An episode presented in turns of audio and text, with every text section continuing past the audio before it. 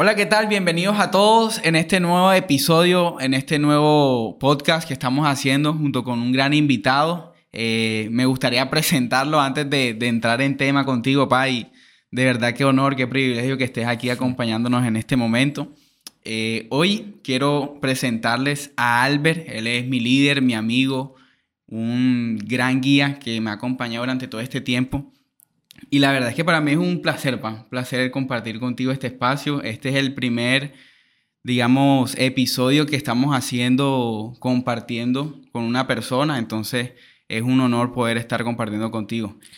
Es, es el gusto es mío, el gusto es mío. Eh, desde que lanzaron esa iniciativa, lo que más me gusta de esto es cuando una pareja de casados se anima a construir algo juntos que tenga un impacto, que, haga de este mundo un mundo mejor, yo pienso que, es valiosísimo. Así que te felicito de verdad.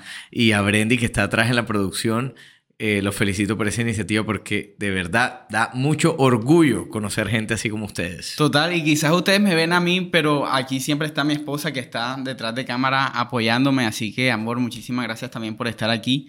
Y bueno, pa, eh, vamos a empezar. Eh. Gracias, además, gracias por los refrigerios de este podcast. La verdad me han recibido muy bien eh, con todo lo que fue aquí la producción. Muchas gracias por esa merienda.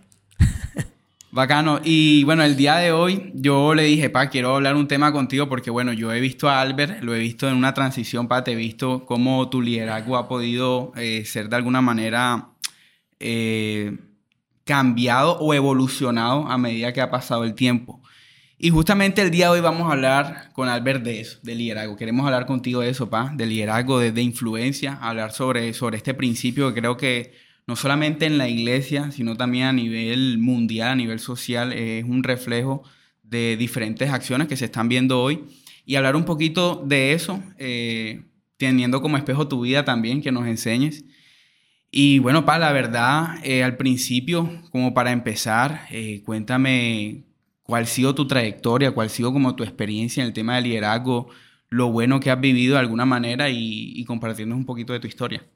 Ok, bueno, em, mi experiencia con liderazgo, yo, yo, no, yo no me creo un gurú del liderazgo. Eh, esa pregunta tradicional que si el líder nace o se hace, pienso que hay personas que están eh, ya predeterminadas con, características en su personalidad, emocionales, que, que, les fluye o les es más fácil ejercer roles de liderazgo.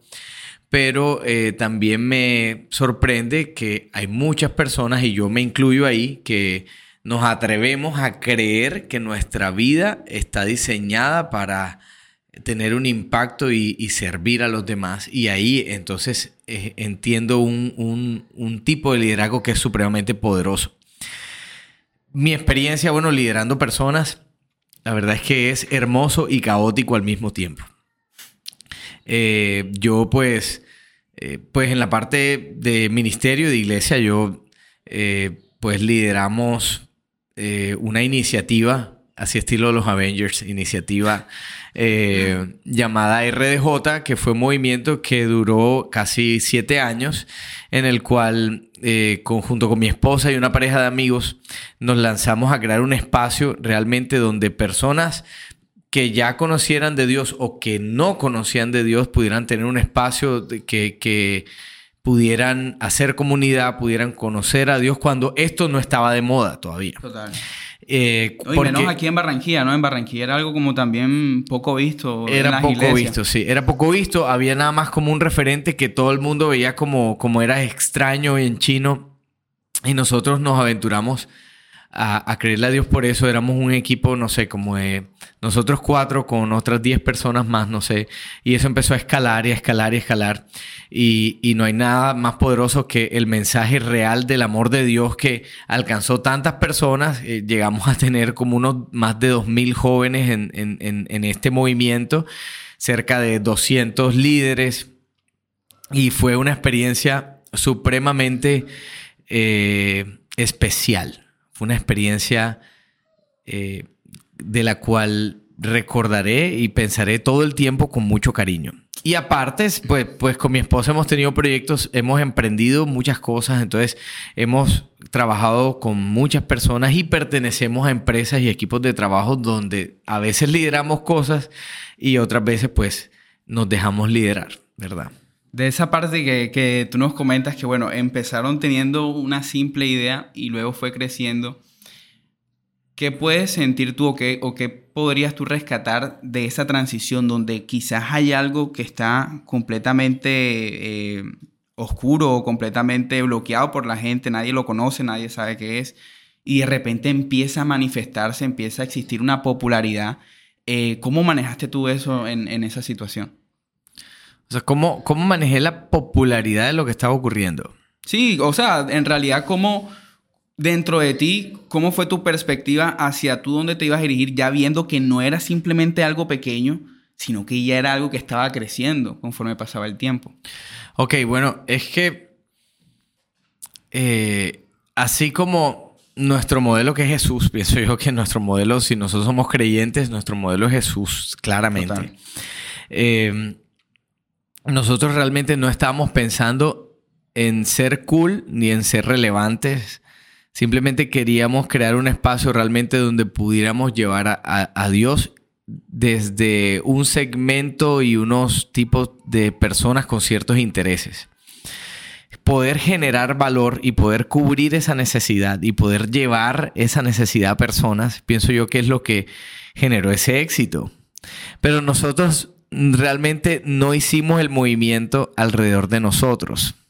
Y esa creo que una de las cosas que a mí más eh, me impacta de Jesús y eso está inspirado en Jesús. Te lo voy a explicar de esta manera. Si nosotros centrábamos todo el movimiento alrededor de nosotros, de nuestra persona, de nuestra sabiduría, de nuestras capacidades, porque uff, yo, yo, era el duro de las conferencias y, no lo soy.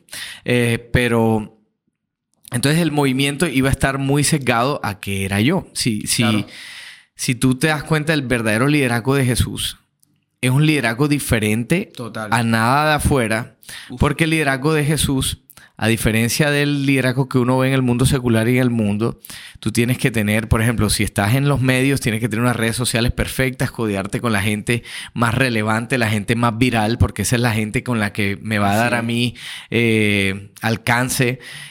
Eh, y lo que Jesús hizo fue totalmente diferente, no es mírenme a mí, yo asumo todo el poder, yo soy superior, sino que él se despojó, o sea, él se despojó de su posición de hombre, él se despojó, eh, de Dios, perdón, de su posición de Dios, se despojó de su poder, de su autoridad, de su posición de, de recibir alabanza, se volvió un hombre y no cualquier hombre pudo haber, no sé, encarnado en el hijo de un rey, lo que sea, ¿verdad? Sino que eh, buscó la manera más humilde de nacer, ¿verdad? Entonces, él el liderazgo de Jesús, y es lo que nosotros intentamos hacer en RDJ, no era centrado en sus líderes, sino centrado en Jesús empoderando a la gente, así como hizo Jesús. O sea, Jesús se, se dio el poder, ¿verdad? Se volvió hombre, enseñó, caminó con unas personas que las influenció, transformó su corazón, su manera de ver la vida y los empodera a ellos. O sea, esto no se trata de mí, se trata de ustedes. Así como cuando Goku entrenó con Gohan cuando iban a pelear con Cell. Sí, que, que, Goku se da muñeca con, con, con Cell, eh, pero llega un momento que él dice, espérate, es que es él el que te va a vencer. ¿Te acuerdas? Yo creo que... sí, sí, yo me acuerdo, yo vi esa parte. La saga de Cell es de mis favoritas de Dragon Ball y si usted ha visto Dragon Ball sabe de qué estoy hablando, si no, búsquelo en YouTube. Sí, y definitivamente el modelo de Jesús eh, para mí es algo disruptivo, o sea, es algo opuesto al liderazgo tradicional que uno normalmente está acostumbrado a ver. Y eso que tú dijiste me hizo recordar a un pasaje que dice que él no, él no se aferró a su forma de Dios como cosa para como aferrarse a eso, sino que él se despojó de esa naturaleza divina, vino aquí a la tierra y estando aquí en forma de hombre, él, él se sometió a obediencia y en obediencia en forma de cruz, o sea, la obediencia al extremo. Porque el liderazgo de Jesús no simplemente nos demuestra su amor por venir por las personas aquí en la tierra, sino también el dar su vida literalmente en una cruz por nosotros. Y yo creo que eso es un principio que debería existir también dentro del liderazgo y es que una de las cualidades del liderazgo de Jesús es que Él vino a, a servir y no vino a ser servido. Él de hecho dice que el que quiera ser el mayor entre ustedes tiene que ser el menor, tiene que ser el que sirva. Y yo creo que de eso en momentos hace falta, ¿no? Hace falta como que el liderazgo sea incluso el invisible, el liderazgo que no se ve. No buscar el liderazgo que queremos, como dices tú, algo enfocado en nosotros hacia una dirección donde la gente te pueda mirar a ti, sino no es necesario, pienso yo, y creo que Jesús compartía esto, no es necesario que otros te miren. No es necesario que tengas quizás una posición, no es necesario que tengas como, como, como una influencia, eh, no sé, grande delante de las personas para tú poder ejercer el liderazgo, sino que desde la misma posición de servicio tú puedes hacer un cambio. ¿Qué más podrías tú como compartirnos o qué, hablando ahorita de Jesús, qué otras cualidades podrías tú rescatar de, de Jesús en su liderazgo que quizás has copiado en tu vida también? Ajá, bueno, eh, bueno, digamos, exacto. Y retomando la, la, primera pregunta que me dijiste ahorita sobre si nos la creímos o no, cuando empezamos a ver el crecimiento y todo, nosotros muy pocas veces en todos esos siete años hablamos desde una plataforma o hablamos desde un púlpito. Eh, porque nuestro liderazgo queríamos que fuera realmente acompañando y haciendo vida con las personas. Entonces empezó, empezamos una, una mm, nueva ola de gente que estaba saliendo y quería ser relevante y todo eso está bien. O sea, nosotros no, no decimos eh, como que nosotros teníamos la forma correcta de hacer las cosas porque Dios a cada uno le da algo distinto, sino que nosotros no queríamos ser como los más visibles de la plataforma, pero sí queríamos andar con las personas y hacer vida juntos porque sabíamos que ahí realmente estaba en ese roce, en esas diferencias, en esa eh, forma de, andar juntos, es que íbamos a hacer realmente un, verdadero liderazgo, un discipulado. Entonces, eh, Jesús también fue así. Y eso, eso lo hicimos no como conscientes del asunto en una primera instancia, pero yo recién estaba casado con, con Sari y nosotros aprovechamos cualquier oportunidad fuera de nuestro horario laboral para parchar y estar con gente. Y eso a veces era más, muchísimo más poderoso que yo salir a darle una palabra y no sé qué, y la última revelación y tal, moderna de... No, no, cero. O sea, eh, y obviamente se daba la oportunidad de escuchar, se daba la oportunidad a veces de enseñar, de dar algún consejo, pero de estar ahí, de estar presentes y de hacer vida juntos, de, de, haber roces, de confrontarnos, de, de, ver cosas de tu cotidianidad, cómo, cómo tú vives en tu casa, cómo le respondes a tu mamá, cómo está tu cuarto. Eh, desde el mismo cuarto, ¿ah? desde el mismo cuarto se ve también el, y entonces ahí empezó a ocurrir un liderazgo muy poderoso y, se crearon unos lazos muy fuertes. Entonces, si tú ves la vida de Jesús y la vida de los discípulos, él alcanzó mucha gente, pero él se dedicó a un grupo de personas donde él hizo vida juntos con ellas. Y esas eran las personas que él había buscado, había seleccionado intencionalmente para, para potenciar o digamos, darle, cederle la batuta más adelante, exacto, para formar, eh, que era gente que nadie veía potencial en ellos. Y los ministerios de jóvenes en las iglesias tienen algo y es que financieramente estamos quebrados. Porque toda nuestra población es joven y vive o de los papás o tienen malos trabajos o no, tienen trabajo. Entonces, eh, digamos que muchas grandes iglesias o muchos ministerios eh, digamos, no, no enfocan mucho, no le hacen mucha fuerza a esa parte, sino es que es como una subdivisión de la iglesia, como esa es una área ahí chiquita donde están los jóvenes allá, y ahí está el presente y el futuro. Total. Entonces, eh, nosotros, pues, ese fue pues nuestro enfoque y, y, esa fue otra cosa que, que rescatamos de Jesús, pero ahorita te digo otra más, ahorita te digo otra más violenta que, puede ser ya cuando hablemos como del final de, qué pasó ahí con ese ministerio.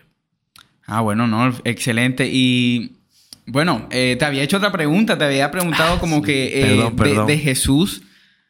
Bueno, eso es importantísimo lo que acabas de mencionar. Eh, creo que si hay, si hay como un área ahí en las iglesias que usualmente uno como descuida, Y creo que también se trata de que el liderazgo pueda como rescatar esa, esas personas. Y bueno, te había preguntado con respecto a, a, Jesús, ¿qué otras cualidades tú habías como admirado o aprendido de él que habías puesto en, en práctica en tu vida? Ok, este, bueno, dejes esa parte de hacer vidas con las personas, de, de, de formar, o sea, no, no es de una posición como que soy superior a ti. Eh, y eso a veces cuesta porque vivimos en un mundo que estamos muy cegados por, por dejarnos impresionar. Y, y, y, y, entonces parte de la mercadotecnia de vendernos a nosotros mismos es mostrarnos más perfectos de lo que verdad somos. Entonces nuestras redes sociales, por ejemplo, el ejemplo más fácil que se me ocurre aquí es las redes. que las nuestras redes sociales son una forma idealizada eh, de nuestra vida real. Total. Entonces, eh, cuando uno Así se es. muestra muy humano, también tiende a ser menospreciado, pero eso no importa. Sí, o sea, Jesús, Jesús se, se volvió el servidor y le lavó los pies a la gente en una ocasión, ¿verdad? Que era como una de las posiciones en esa sociedad de, de la época más bajas eh, que uno podía ocupar. Eh, él, él hizo mucho énfasis en esa parte. Y una de las cosas, a ver, yo, yo crecí en un entorno no cristiano, pero mis papás se convirtieron como cuando yo tenía como 12 años. Entonces sí fui, mi crianza o mi adolescencia sí estuvo muy influenciada por el tema cristiano. Okay. Pero eh, yo en algún momento tuve que tomar una decisión personal por Jesús, ¿verdad? Y ahí, cuando empecé a conocerlo, yo entendí algo de entrada. Por ejemplo, en los evangelios, tú te das cuenta que Jesús chocó mucho con la generación que estaba liderando en ese momento la sociedad, que eran los religiosos de alto rango y los, Los reyes. fariseos, y todo exactamente. esto, la- esta gente, los escribas, toda esta gente que Exacto. Entonces, tenía la ley de Moisés y... Pero bueno, su, su pueblo era, una, era como un pueblo exacto que, que de, de palabras adoraba a Dios, pero su corazón estaba lejos de él. exacto. Entonces, ellos Se descargó. Bueno, volvemos nuevamente. Eh, hubo un problema ahí de, de- de batería. Pero bueno, quedamos, quedamos en qué parte, pa? Esto es real, esto es honesto, esto es orgánico. Este podcast no está modificado. Esto, todo lo que está pasando aquí es natural. 100% natural. Este, creo que íbamos porque estábamos hablando que otras cosas del liderazgo de Jesús. De fariseos, de los Entonces sí. yo conté un poquito de mi historia de que aunque yo crecí en un ambiente que mis papás se habían convertido cuando era pequeño, yo en mi vida tuve que tomar mi decisión personal por creer en. Jesús. A veces creemos que los hijos por vivir en hogares cristianos ya de por sí ya naturalmente se desarrolla la fe y conocen a Dios y son perfectos y no van a cometer errores ni desilusionar a sus padres en algún momento y no es cierto. Eh, pero bueno, haciendo ese paréntesis, una de las cosas que yo entendí eh, a nivel personal cuando yo tomé la decisión de creer en Jesús y en Dios y entregarle mi vida a Él es que Jesús era 100% hombre, 100% Dios, ¿verdad? Entonces, eh, Él chocó mucho con la élite dirigente de su sociedad en ese momento que eran los religiosos más respetados, que más eh, tenían relevancia en la forma como eh, el pueblo o la humanidad se acercaba a Dios.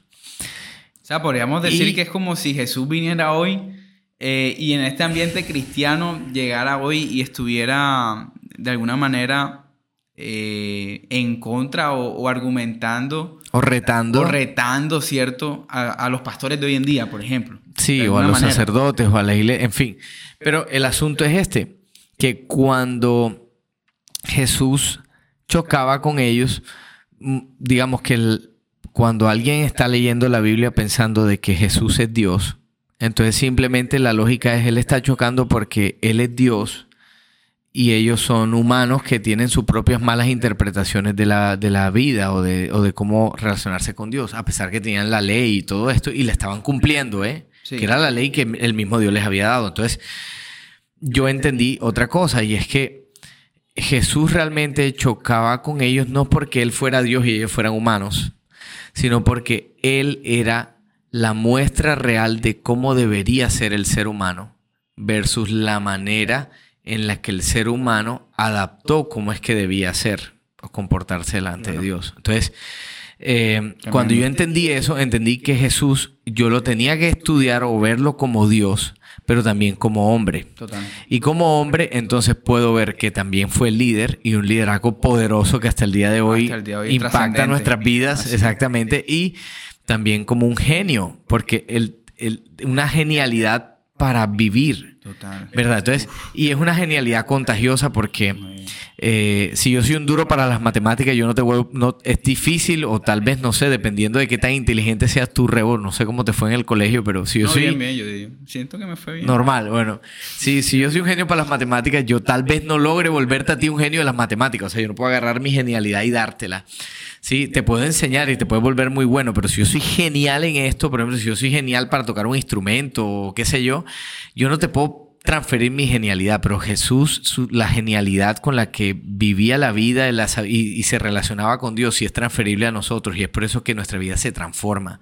O sea, nosotros como que recibimos como una actualización de software, no sé, pero una poción mágica que, prácticamente nos, nos, nos, exactamente, nos reprograma, nos reinstala el, el software del alma de la vida y entonces a Jesús hay que estudiarlo también como hombre, como líder, como, como genio, porque muchas veces no lo vemos así, ¿verdad? Entonces, sí, de, verdad que es un hecho. Yo cuando tengo la oportunidad de leer los evangelios, la palabra, tú, tú lees las palabras de Jesús en respuesta a argumentos que le daban a él estas personas, los fariseos, los escribas, y tú dices, o sea, cómo en pocas palabras o con una sabiduría que a veces, siendo reales, Albert, no era una sabiduría que tú dijeras, no juegue cipote cosa que cogió de este libro de Daniel, después cogió Jeremías, Isaías, eran cosas sencillas, eran cosas de la vida normal. Y lo que tú dices, lo comprobamos que era tan genio que lo que parecía difícil en ese momento, él con sus palabras lo hacía ver fácil.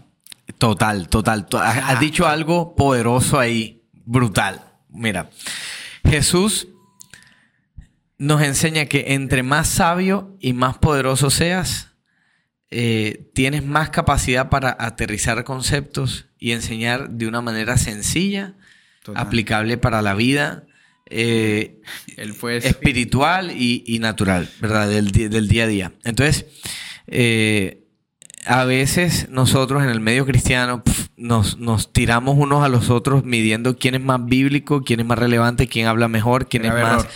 y Jesús, entre más sencillo fue yo pienso que es mucho más poderoso, ¿verdad? Y, Impresionante. Y eso, eso hace una gran diferencia. Eh, entre cualquier otro líder y él, o sea, no, Exacto. hay otro líder que tenga palabras sencillas en temas complicados como él lo hizo. Exactamente, total. Y además, Jesús como líder no vivió para la admiración de la gente. Importantísimo esto. Ni tampoco por los aplausos. Entonces, una de las cosas que a mí es un compromiso personal y que me hace cometer muchos errores. Y he cometido vergüenzas, el oso, como le decimos aquí en Colombia, no sé si nos están viendo desde otros planetas, lo digo por si acaso, es pasar vergüenza, hacer el oso. Pero hacer el oso muchas veces para mí se vuelve a veces hasta una regla eh, cuando le sirvo a Dios porque me recuerdo que no tengo que trabajar por los aplausos de las personas.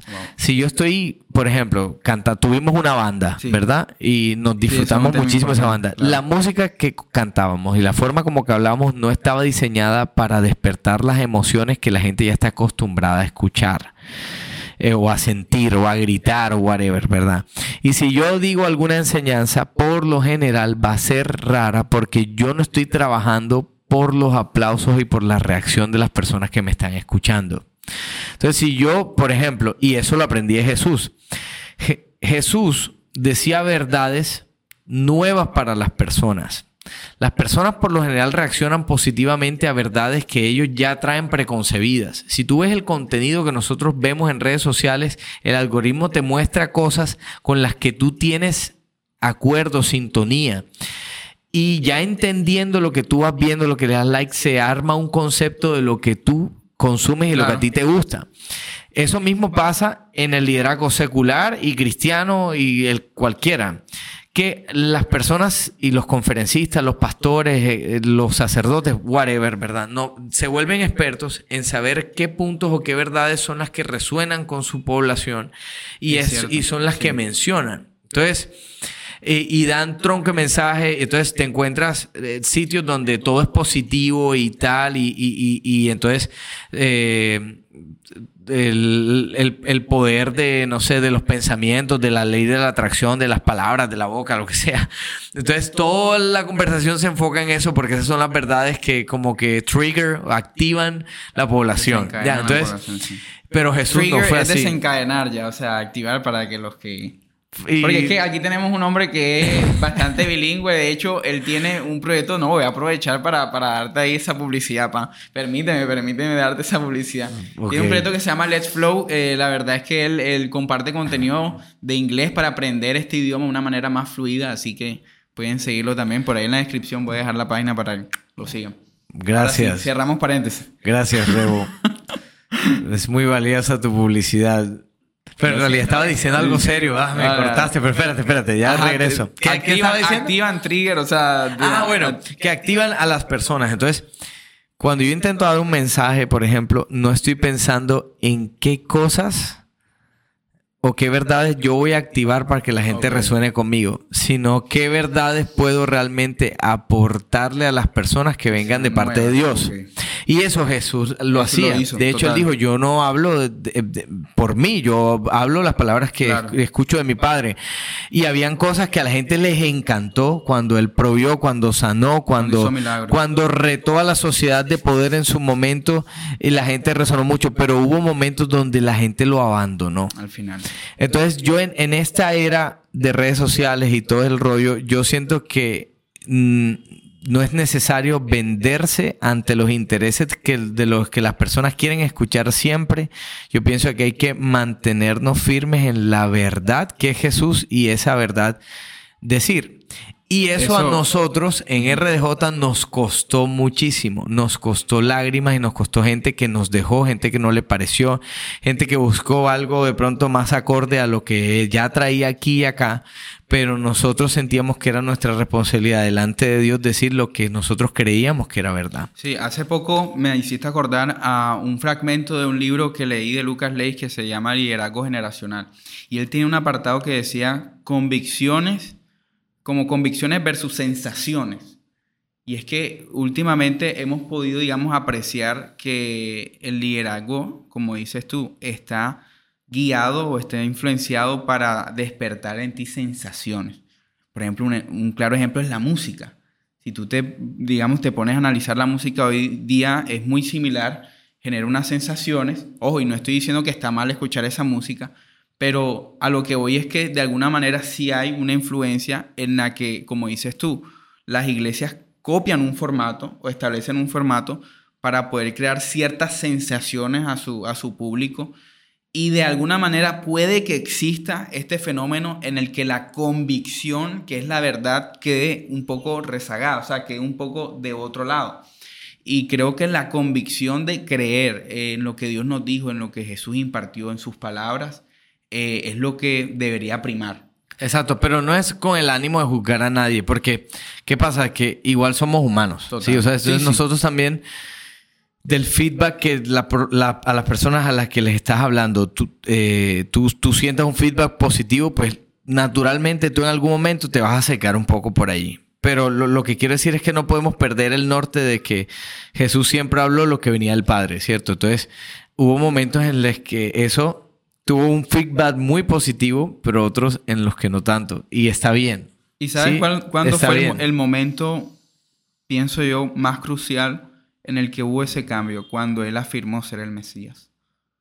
Cuando él afirmaba ser el Mesías, cuando él afirmaba ser el Hijo de Dios, la gente estaba contenta con sus mensajes, con sus parábolas, pero la gente no esperaba que el Mesías viniera de esa manera cuando él afirmó, yo soy el hijo, o bueno, él de alguna manera, delante de mí tienes al Cristo, yo soy el hijo de Dios, eh, ahí es donde la gente empezó como a decir, de hecho, cuando él va a donde los romanos, su acusación principal era esa, es que este es el hijo de Dios, él dice o afirma que él es el hijo de Dios.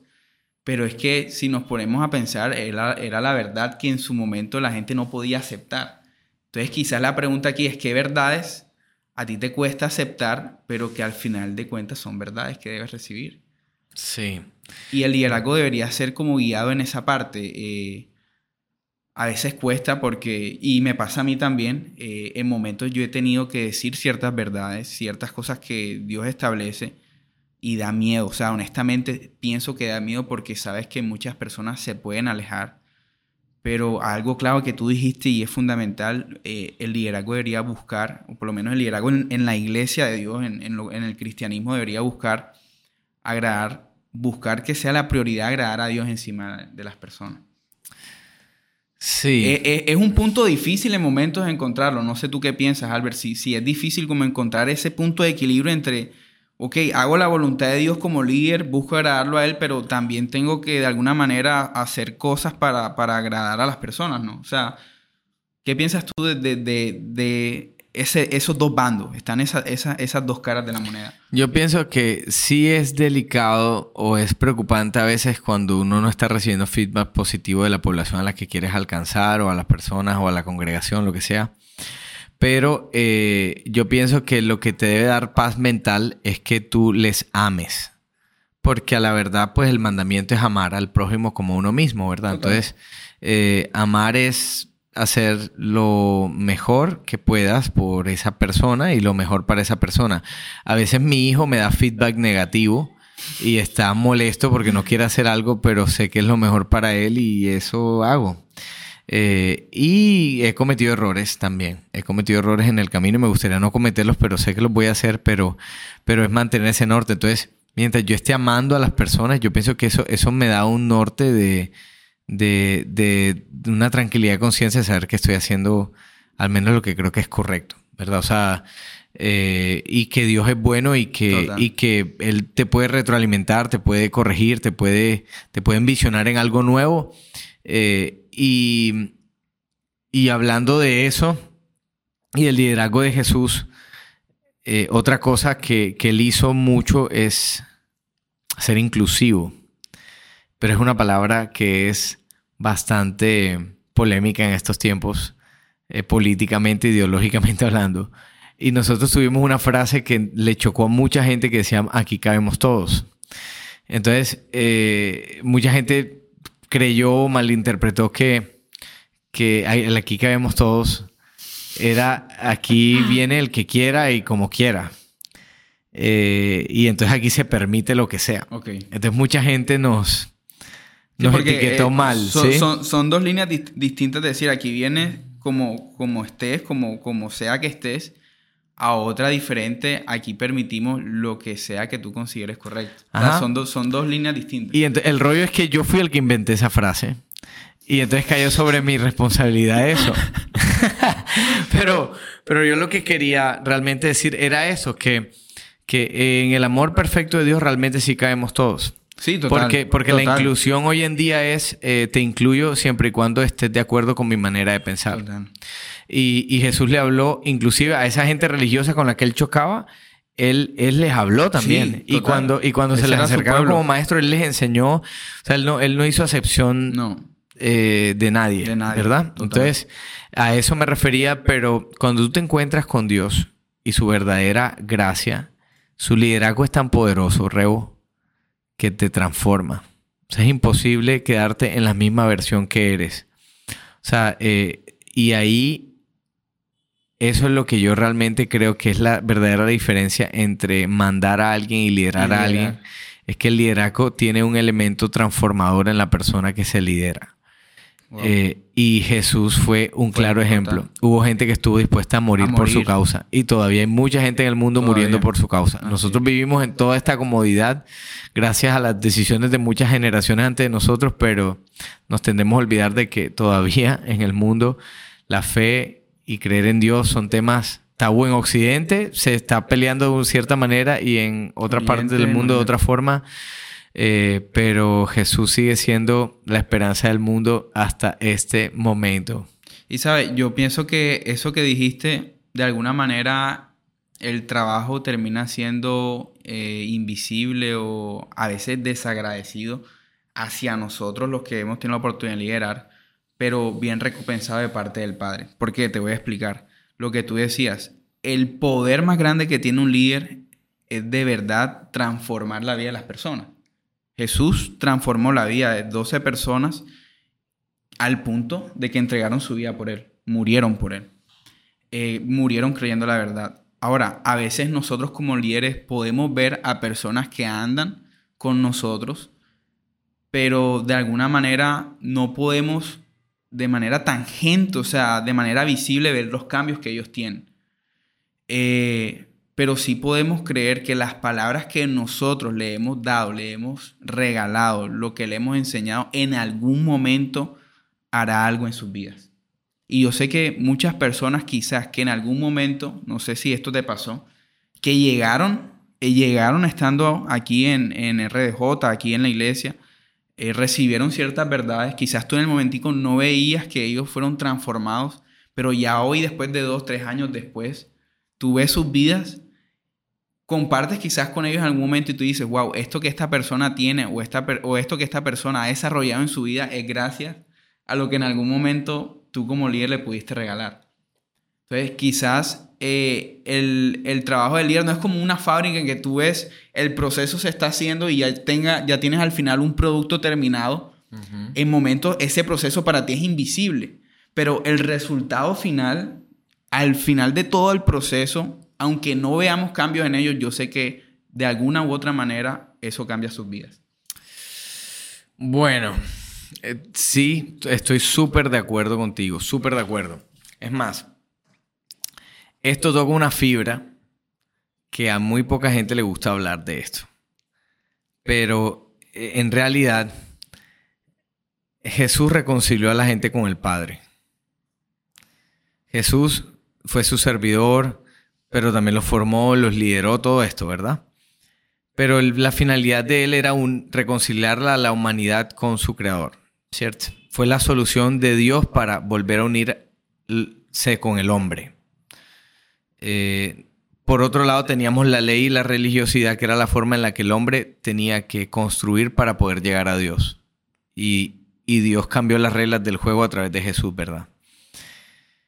Esto que tú has dicho ahorita pues, o sea, uno es humano. O sea, uno le duele cuando una persona de alguna manera deja de andar contigo. me acuerdo del joven rico en la historia de Jesús que Dios le amó y le dijo, bueno, vende todo lo que tienes y al tipo no le sonó la idea y se fue por otro lado. Si Dios le amó, seguramente le dolió su partida. ¿Te pasó, te pasó algo así, pa? Pues sí, muchas, sí, muchas veces porque uno invierte, se invierte muchísimo en personas y uno no espera la recompensa. O sea, yo no estoy esperando como que o sea, que me saques a vivir, que me montes el carrito de perro, que no, no. Pero sí. ¿Con quién te pasó? Dame nombres ahí. Con. no. no. No, mentira, mentira. Empezó contigo. No, mentira, no. Entonces. Oye, imagínate que una vez me pasó eso, voy a hacer paréntesis. Una vez yo en la universidad. Yo decía, pero profesor, díganos el, díganos el resultado del parcial, díganos quién fue, díganos, díganos las notas, díganos qué pasó. Porque había un silencio. Y dice el profesor, bueno, te voy a decir la tuya, sacaste uno. Y a, veces, y a veces, a veces me pasa así, que, que, exacto, que desde uno insistir, me termina uno llevando por la cabeza, pero bueno. no, no, pero lo que, te, lo que, te, quería decir es que, o sea, yo entendí que la gente no es de uno, o sea, la gente es de Dios, ¿verdad? Y, y que uno, pues sí cumple una, una labor en la vida de las personas, pero no es, no es porque te pertenecen, ni le pertenecen a tu iglesia, a tu ministerio. Entonces, Mm, eh, con preocupación veo muchos grupos nuevos, contemporáneos de jóvenes supermodernos que están haciendo muchas cosas muy cool que, que casi que convencen que, que, o sea, que no es que aquí es que es, ¿me entiendes? O sea, nosotros somos propietarios reales de cómo se deben hacer las cosas y este es tu lugar y tal. Y sí queremos que la gente se sienta parte de un lugar, ¿verdad? Pero siendo amadas, no, no, no, para mi parecer, no mercadeándole de que ese es el mejor sitio porque allá están peor, sino porque aquí de verdad se encuentren a Jesús y, y, encuentren personas que realmente se interesen por sus vidas y los amen. Entonces, eh, eso es lo que nosotros pretendimos a costa muchas veces, a causa de la verdad y muchas cosas, y también de cometer errores que mucha gente dejó de andar con nosotros. Eh, y también pues la vida va cumpliendo ciclos, mucha gente se fue del país, en fin, pero... Pero entender eso eh, que tú dices te mantiene con el ego controlado porque a veces tú, eh, eh, uno de los peores enemigos para una iglesia exitosa es su ego y su éxito, porque dejas de, dejas de confiar en el Dios que te dio en el éxito, eh, en ese éxito y, y confías más en, en, las cosas que hiciste supuestamente para alcanzar ese éxito. Y hay cosas que al rato ya no funcionan. Igual, no funcionan igual así. Y entonces, pero te enamoraste tanto del éxito que la sigues haciendo igual. Eh, y, y, hay, y hay personas eh, que a raíz de tus cambios ya no van a resonar contigo y, está bien mientras tú le hayas son nuevas personas tal vez mientras tú le hayas enseñado que él dependa es de Dios esa persona tiene que tomar su decisión claro. si, si tú te vuelves Dios en la vida de las personas el día que tú cambies o el día que tú falles de alguna manera, entonces te van a dejar porque ya no van a encontrar ese Dios que eras tú. Eh, pero si tú les enseñas a confiar en Dios y a escuchar a Dios, Él va a tomar la decisión. Si se queda contigo es porque Dios lo está guiando a hacer eso. Es como cuando Pedro le dijo a Jesús, pero si ustedes, Jesús les dijo, si ustedes quieren, váyanse también. Y, Pedro le dijo, ah, Señor, pero ¿a quién iremos? Y eh, si solo tú tienes palabras de vida. Y otra vez le preguntó, hey, ¿y ustedes quién creen que soy yo? Y él dijo, tú eres el Mesías. Y, entonces, eh, y Jesús en una ocasión le dijo, eso no te lo reveló carne ni sangre, papá. O sea, esa cosa de tu, de tu materia gris no salió. O sea, no, tú no tienes ese, potencial para hacer eso.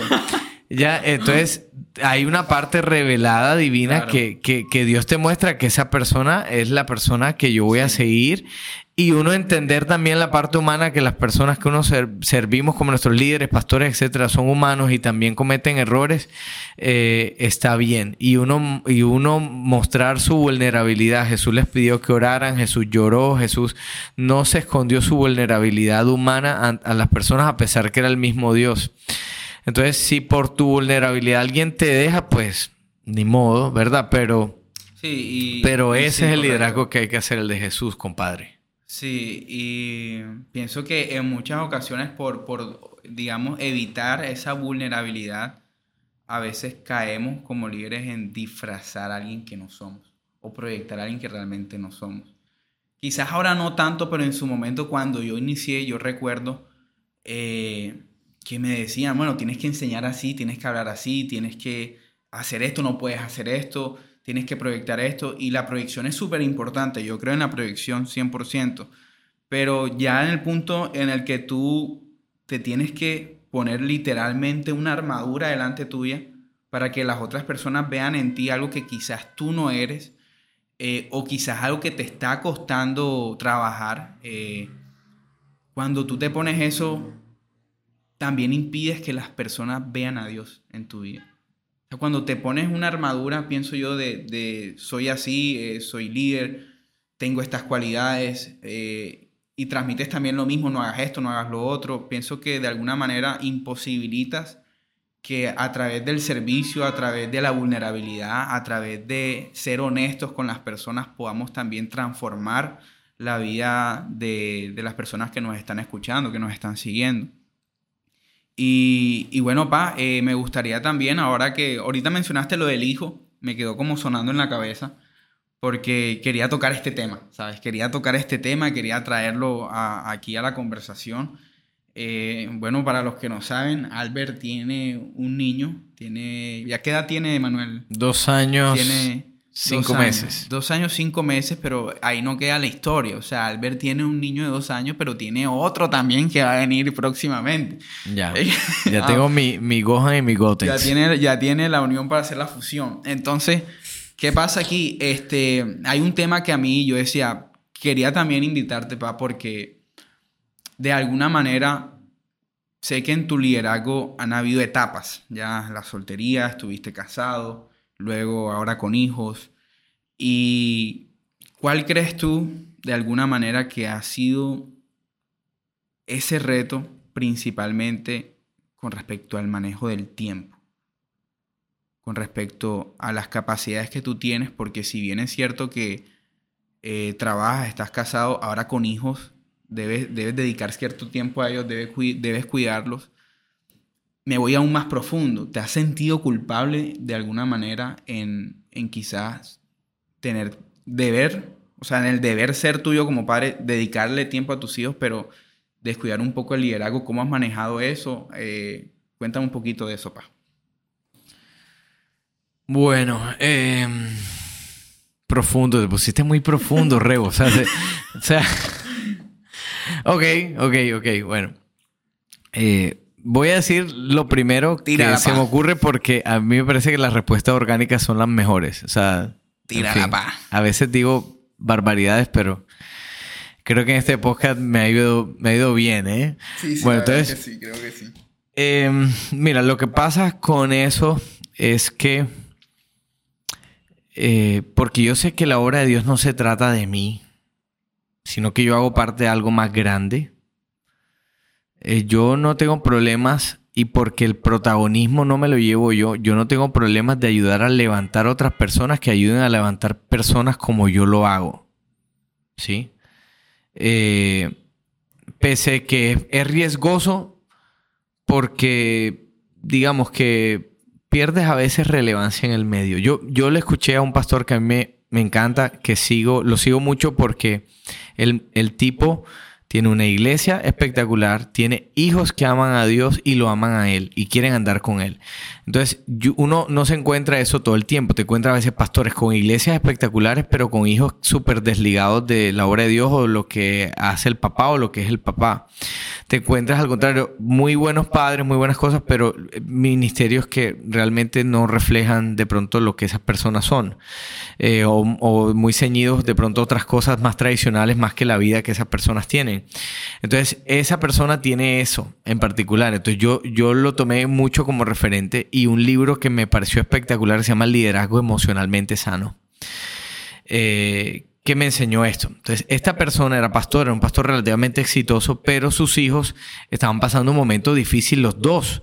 Entonces, él sentía que él tenía que trabajar más en su familia y él prefirió dejar de ser pastor, su sustento, su día a día, lo que sea, y poder trabajar en sus hijos que, y estar presente para ellos en esos momentos de la vida que estar liderando una iglesia. Este, ese pastor se llama Erwin McManus y él, él prefirió dedicarse a sus hijos en ese momento. Y posterior, sus hijos son los que le están ayudando a construir la iglesia que tiene ahora. su, eh, su, hija es, la, la, que coordina la alabanza, su hijo es pastor de varias sedes de, de ellos mismos. Y eh, junto con ese libro y experiencias de mis propios pastores que también han sido un modelo de familia espectacular, porque de verdad, o sea, mi pastor es muy buen padre. Eh, mis padres, que son cristianos, que también priorizaron siempre mm, eh, la familia, nuestro cuidado, que nosotros estuviéramos bien, que, que, estuviéramos emocionalmente sanos, me dejó una verdad tatuada en el alma y es que uno lidera desde lo que es. Okay. Eh, no es de lo que hace. Entonces, cuando tú eres soltero y tienes mucho más tiempo, tú puedes emprender, cometer errores, liderar, estar a las 3 de la mañana para una persona, lo que sea. Tal vez cuando estás casado tienes menos disponibilidad de tiempo y está bien. Lo confirmo. Entonces, y cuando tienes hijos todavía más, está bien. Eh, porque uno lidera desde lo que uno es, ¿verdad? Y si yo, eh, si soy un hombre hoy día casado, cabeza de familia, papá luchón, trabajador. Vaya, y, papá luchón. y estoy y estoy a cargo de, mi familia, de mis hijos, de, mi esposa. Está bien, está bien. Entonces, eh, y Dios nos ha permitido igual no desinvolucrarnos ni de su obra. Retomamos grupos eh, de amistad hace poco. Eh, y estamos súper contentos. pero eh, mi primera iglesia son mis hijos, o sea, mi familia. Y de ahí, de cómo esté eso, ya lo del resto, el ministerio, lo que sea, fluye. Sí, eh, porque ahí es, ahí después de Dios, el núcleo más cerca de la familia y eso tiene que estar muy bien, muy sólido. Perfecto. No juegue de verdad. Esa respuesta me encantó, fue crucial y creo que uno debemos aprender eso, ¿no? Uno debe liderar desde lo que es desde el presente de lo que uno es hoy. Y bueno, lastimosamente el tiempo eh, nos apremia, ya debemos cerrar acá. Déjanos en los comentarios si quieres una parte 2 con Albert nuevamente acá conversando de, de, lo que nos puede enseñar. Escribe qué aprendiste también, comparte este video a otras personas. Recuerda que estamos en YouTube, estamos en Spotify, en Instagram, en TikTok, mejor dicho, tratamos de estar en, en varias plataformas para edificar tu vida. Estamos en el centro. Estamos, recuerda que esto fue en el centro, Dios siempre en el centro. Y bueno, Pa, muchísimas gracias por, por este espacio. Bacanísimo, Pa. Placer. La verdad es que siento que es necesaria la segunda parte. Bueno, ¿qué dicen ustedes? Déjenos saber, por favor, si esta cháchara estuvo buena o no. Adiós. Chao, chao. Muchas gracias.